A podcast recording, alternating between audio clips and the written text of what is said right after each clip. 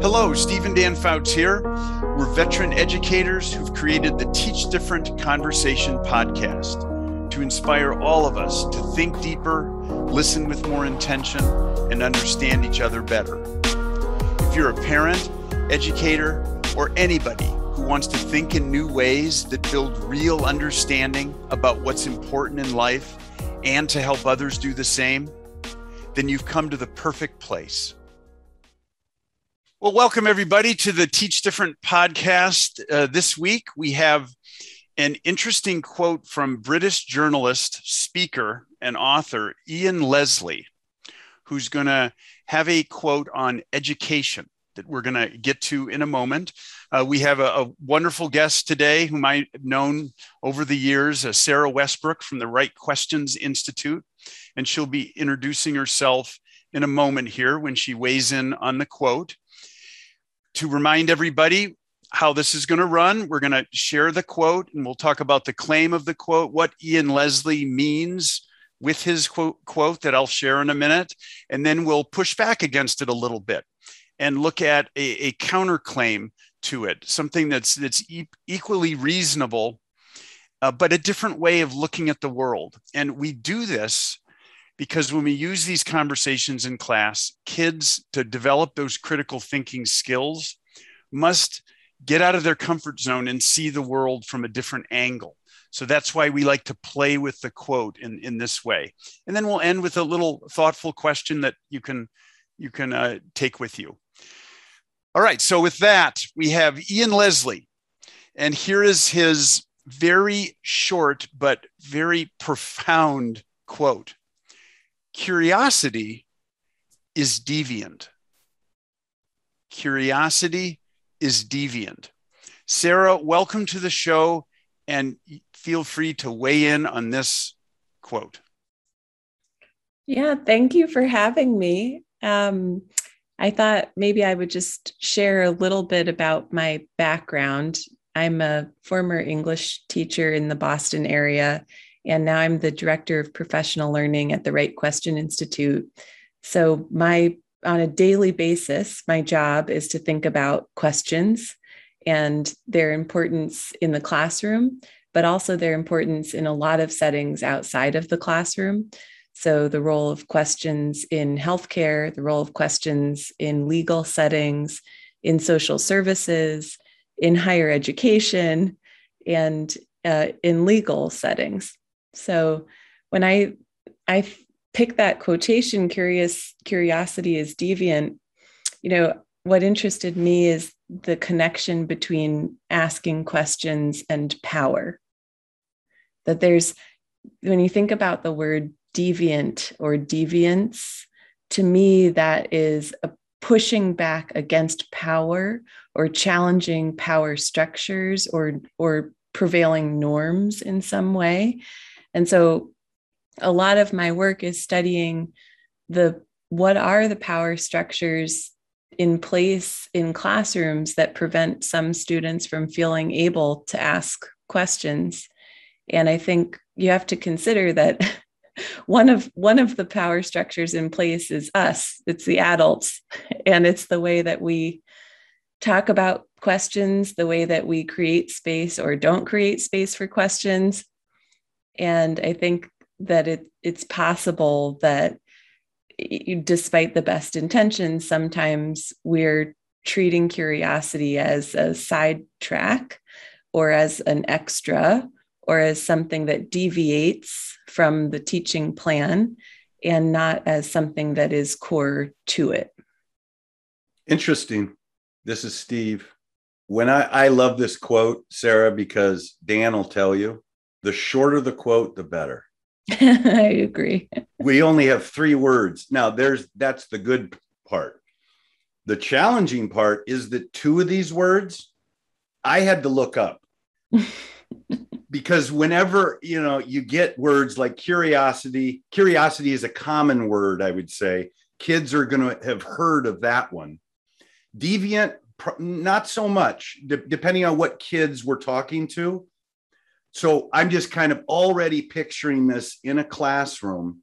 The first thing that I would do is circle curiosity, circle deviant, and discuss the definitions. When I looked them up, uh, deviant was very close to what you uh, were saying. It didn't mention power. The the uh, definition I got it said departing from usual or accepted standards, mm-hmm. which is what you had mentioned as well. So it's kind of like off the beaten path in some way. Mm-hmm. It, it's something that's a little bit of a distraction, maybe mm-hmm. is a mm-hmm. way to say it. Then looking up curiosity, I was happy about that one. A strong desire to know or learn something, which I thought was really straightforward. So, you know, I just started with those and I just thought of like what this Ian person is trying to say here, right? About curiosity that this strong desire to know something perhaps is going to go against the grain in some way and mm-hmm. it's going to be different than what we're used to somehow mm-hmm. so anyway that's how i kind of unpacked it mm-hmm. i mean it i think there's there's actually it's interesting because you could you you could have a more generous interpretation or you could have a slightly darker interpretation you know like i like eh, the sort of the most innocent way to think about it is that you know curiosity takes you off the beaten path. It takes you on wonderful adventures. It it is not linear. It's often cyclical or iterative. And so naturally you're not going to be on whatever the path was because it'll open up new paths. But i think there's also this i love the word deviance because there's a real negative connotation, at least for me, about dev- who's been labeled deviant in our society. Um, you know, the, the ways in which deviance has been used to regulate behavior.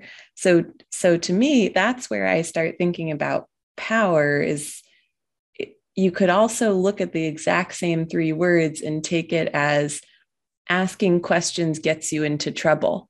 Asking questions is challenging to people who don't want to be challenged. Um, so it, it is, it's really interesting. Three little words, but I, you could read it in a few different ways potentially. Asking and questions. yeah, go ahead. Dan. Yeah, I definitely read it that second way, Sarah. That this is this will get you into trouble. It is deviant. When kids ask really good questions, they're not purposely trying to challenge your authority, I think, as a teacher. But what they are doing is getting inside your head, dictating exactly what your thought process is, and maybe where you were bringing the students to a level of understanding. And you're getting this teacher to stop their line of thinking and so it does it, it is a, a power thing. It's a challenge of authority but very i would argue an appropriate challenge to authority that teachers should have thick skin and be able to to tolerate it and encourage it. And i think that doesn't happen in all classrooms unfortunately. Mm. you know i thought of students who also try to take teachers off their track.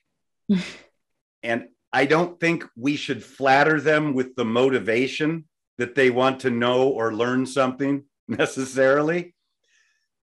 Sophistry, you know, you you also can can disrupt things and be deviant obviously and not have it be a true learning motivation but I don't know why that occurred to me, Dan, when you were talking, but I was thinking of how some students challenge teachers to really up their game and ask really good probing questions that might take you off, but it's really bringing the class to a higher understanding.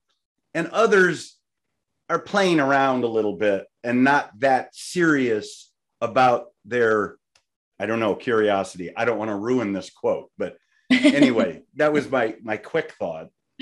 Well, it is interesting that I I would say curiosity is largely positive to me and I think has been widely embraced by a lot of the people who talk about inquiry education deviant is a really challenging word and it's funny to put them together you know and it's um like i wonder if the point of the quote is to say that curiosity shouldn't be perceived as deviant or or is it to say that all curiosity has a little bit of deviance in it? And that's what that's why sometimes people don't like being asked questions you know um so yeah I, and i think about you know i th- obviously i think about the classroom a lot but i also think you know what are the settings in which your curiosity is welcome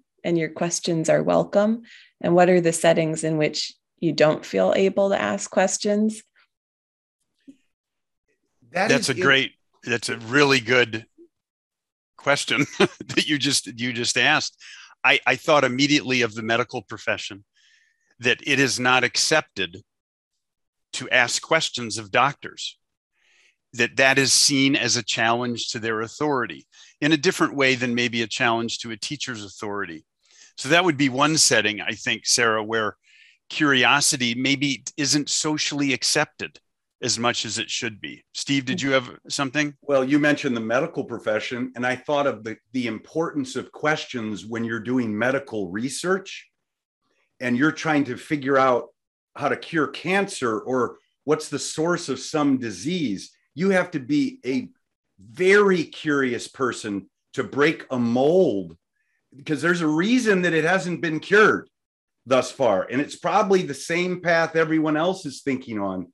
So I kind of took your example, Dan. I get what you're saying in that you shouldn't question doctors. But I think curiosity, the idea of it being deviant, is actually, you could argue that's supporting uh, something like the medical profession. It's funny by the for the first time in a while here, Sarah, mm. we're we're already playing with the counterclaim. and you kind of introduced it already very naturally in this idea that are there times when curiosity and like pursuing knowledge is appropriate and and and not deviant but actually encouraged you know maybe that should be the goal kind of i'm i'm i'm taking your ideas sarah but the the greatest learning communities are ones where people are just really really excited and motivated to to ask these questions and it's as natural as breathing air right? Mm-hmm. So anyway, I'm I, am i am kind of moving into the counterclaim, but either of you take whichever one you want at this point. It's no holds bars. well, I don't I don't know whether I'm making a claim or a counterclaim, but um, it it was making me think about I I can't remember the I think the mathematician's name was George Cantor, but he um, you like he's like the mathematician you know real like significant contributions to the study of math understanding um you know infinity. Uh, or I think about you know the first person who suggested washing hands before going into a surgery, and like these these are people who made significant contributions to their field because they had the temerity to question what, whatever the standard procedure was. But they also, like George Cantor, was you know basically widely discredited because he was questioning in you know qu- questioning infinity like qu- really questioning the boundaries of known mathematics in a way that upset some religious forces at the time you know so and I, so I wonder if there's always is there always that double edge to curiosity that it both is necessary for innovation and can get you into trouble. You know that you have to be you have to be willing to take both together maybe. Yeah it's both. I think it's it's both together depending on how you're how you're um how you're thinking about it and you know maybe to just work the, the, the counterclaim a little bit and this has been said but just to say that asking questions is a way to gather new information. For a lot of kids that's the way they see curiosity. They want to gather more and more data and information so that they can make a better decision. And they're not there to challenge a teacher with a new way of thinking they're there to just do what they need to to follow the rules, do what they're told, and comply with the educational system, which is not the worst thing in the world. You know, to conform to an institutional structure and to be able to get along mm. is, is a really important skill that everybody has to master. You know, to be a follower is, is important. And I think curiosity is deviant it's almost like Ian Leslie is saying maybe we should look at asking questions as being a true groundbreaking leader. And maybe people aren't like that, and that's okay. Mm. Socrates wasn't like that. Sorry, I had to put that one in, Sarah. I interrupted you. No, that's okay. What was your Socrates? Do you have a Socrates quotation? Oh i wish the only the unexamined life is not worth living. Mm. you know but but really it was based off what you had said at the beginning sarah this idea that that curiosity it's deviant. It can it breaks rules and norms and structures but it also is a a true desire to to know and learn something and it gets you in trouble Socrates got into trouble. Mm. He was mm. executed because he was too curious. So I can't think of a better example of it, uh, of that dual edge to it. Mm. So maybe the delicate teaching challenge with kids is how do we as teachers model the value of curiosity without getting our kids in trouble later in life for being a little too curious. We help them learn how to ask all kinds of questions, some of which are deviant, perhaps, but others obey the rules. And you have to know when to use the questions at the appropriate time, which is a life skill you learn through experience. Now, Sarah, you're uh, the Right Questions Institute. You guys work with, you said, in the legal profession, the medical, you want to talk a little bit about the audiences that you work with that connect with this quote? Yeah well well a, a lot of my work is with k to 12 teachers and systems but i have colleagues who i have a colleague who is working on a legal empowerment program right now. So she works with people who are um, you know in le- various legal settings and you know lawyers are very good at asking questions in general. It's an occupational hazard. Uh, the clients that they work with are not very good at asking questions. And uh, that talk about knowing when to ask and when not to ask or when how to prioritize what you want to ask you know there are a lot of there are a lot of parts of the legal system that it's a really bad idea to start asking a lot of questions. Um, and yet, it's a really key skill that you need to learn in order to navigate even what is the process what is the system what what is the first step that you need to do so uh, my colleague naomi was working with an organization that was supporting someone to she had learned to ask questions and um, she was being considered for a pro bono attorney. And the pro bono attorney met with her and decided to take on her case because she liked the questions that this woman had learned how to ask and was asking about her own case. So um, you know i think it's a but that's a very different way to think about your job as a lawyer you know that or as a legal advocate you know this is teachers are accustomed to thinking it's my job, it's my responsibility to develop my students' skills, and that includes questioning skills. It's harder and more challenging to think about other jobs as teaching professions you know that you're you are still in a position where you could be teaching skills but that's not necessarily the way someone's accustomed to seeing themselves or their limited time you know with a and their limited time and limited interactions with very real world stakes attached to them. You know if if a child doesn't ask a class a question in a classroom that there are consequences. They are not the same, type of consequences if you don't ask questions about alternative treatments for something that you you need. Yeah i mean definitely. And so these skills that we we um, impart to students we hope then are transferable to these other areas of of their lives. Right. Yeah. So contextual.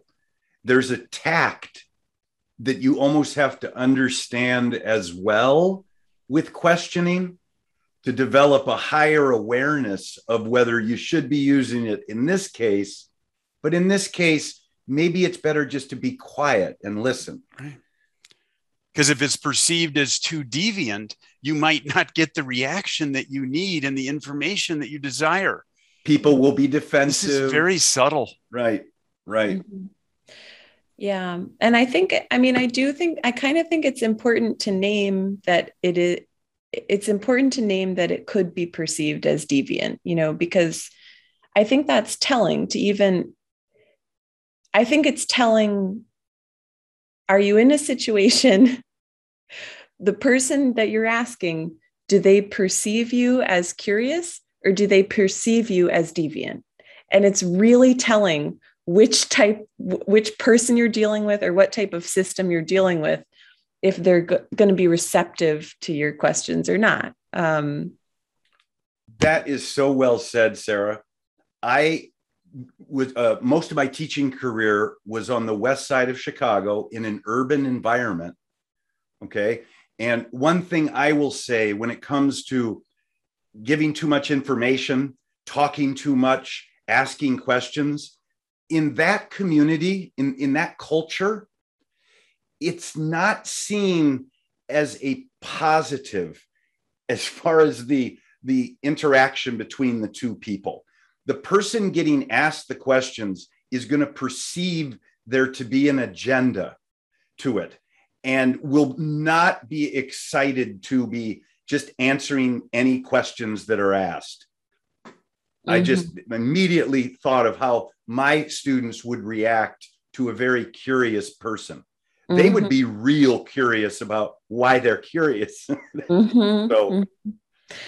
yeah, I think there's. I had a. I had a um, teacher in one of our online courses recently who quoted me. She's was from a, a country in the Caribbean, and she quoted me. Uh, sort of common phrase, common adage that she grew up with, which was along the lines of, don't be a busybody, you know, like don't asking questions is the mark of a busybody and don't be nosy. And and I think I don't think that's uncommon. I think that you could talk to a lot of people from different places and um, that that's a that's a message that we've learned that deviance is it what we've learned.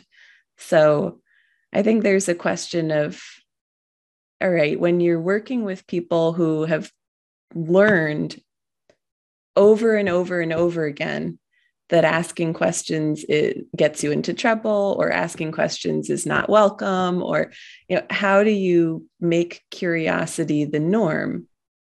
You know not a deviation from the norm. How how do you make that the norm another good question sarah. And i got an answer. Okay what is it steve? Get them to ask questions. As mm-hmm. much as possible. Then there's less pressure. You can so in other words can you teach the value of questioning by inspiring the person you're with to be asking the questions? Mm. I'll put that one out there. Well, here's where you talk about the QFT, Sarah. right? Yep. Well, yep, the QFT or the question formulation technique is a strategy to teach people how to ask questions, essentially. And it's really easy. We have it down to one page, and um, it is a deceptively simple strategy that is pretty powerful because you learn when you can ask your own questions, then there are a lot of doors that open to you. And it's a foundational skill for self advocacy. So that's why it, ma- you know, that's, I think what we do in the classroom is preparing kids to be citizens and to be, you know, participants in various parts of our society that frankly are very much in need of people who can ask questions and self advocate and participate more effectively. Yes, and I've used the QFT for years now, over 15 years, and it is deceptively simple. It, but once you, again, like anything else, once you do it a few times, you understand the protocol. It's a it's a great way to have the kids start taking that that leadership role. So that to your point steve it's the kids setting the culture of the classroom. It's not the entire teacher's responsibility to model questioning. The students do it too. And, and then then it's a shared responsibility. Well th- this has been wonderful sarah. Uh, we, we went in some interesting directions with the quote. I think we did a, a really nice job with the claim and and worked some other perspectives and interpretations of it and and, and pursued the counterclaim a little bit. You know a, a question that we had from this is you know what is the best way to use questions?